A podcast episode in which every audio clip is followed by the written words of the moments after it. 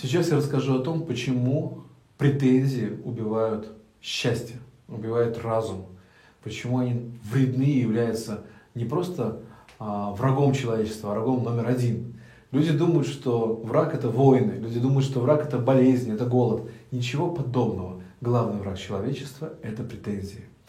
Итак, усаживайтесь поудобнее и начинайте внимать.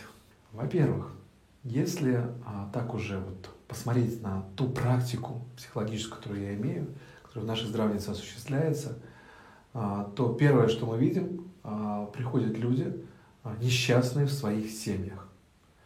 А, разводы или уже были, или наступают, а, непонятки с детьми, непонятки с родителями, непонятки на работе, то есть несчастные люди. Копаясь, изучая вообще, почему это происходит, проходя с человеком путь оздоровления его жизни, ну, всегда приходим к одному и тому же. Кругом полно претензий. Сам человек полно претензий. Ему их предъявляют.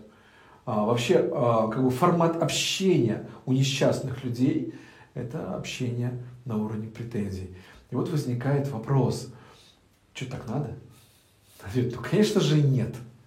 Вот претензии вообще, по большому счету, это такой формат а, обиженного, разозленного, схлопнутого человека, которого вы уже достали. Он уже, это знаете, как можно сравнить с аллергической реакцией. Это ненормально.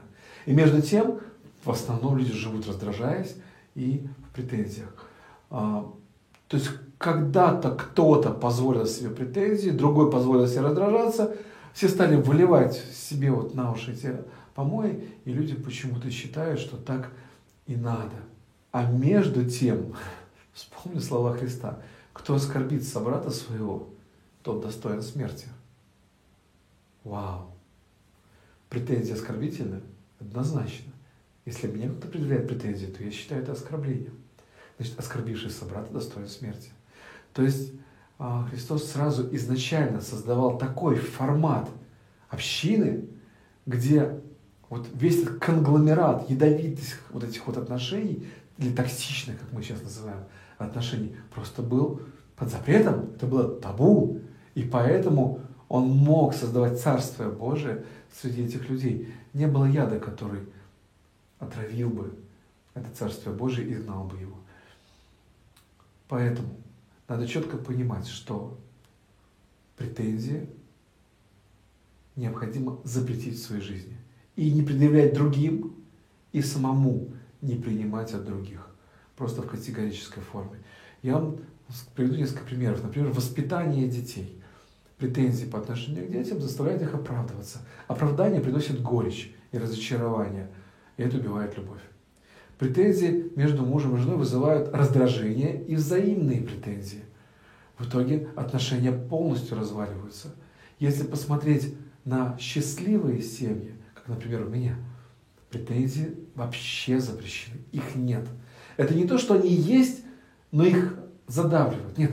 Есть другой формат отношений, когда ты даешь обратную связь, или ты хочешь помочь, или ты выслушиваешь с заинтересованностью, но претензии запрещены вообще как интонация мысли, как вообще базовая эмоция, которая вычеркнута и выброшена.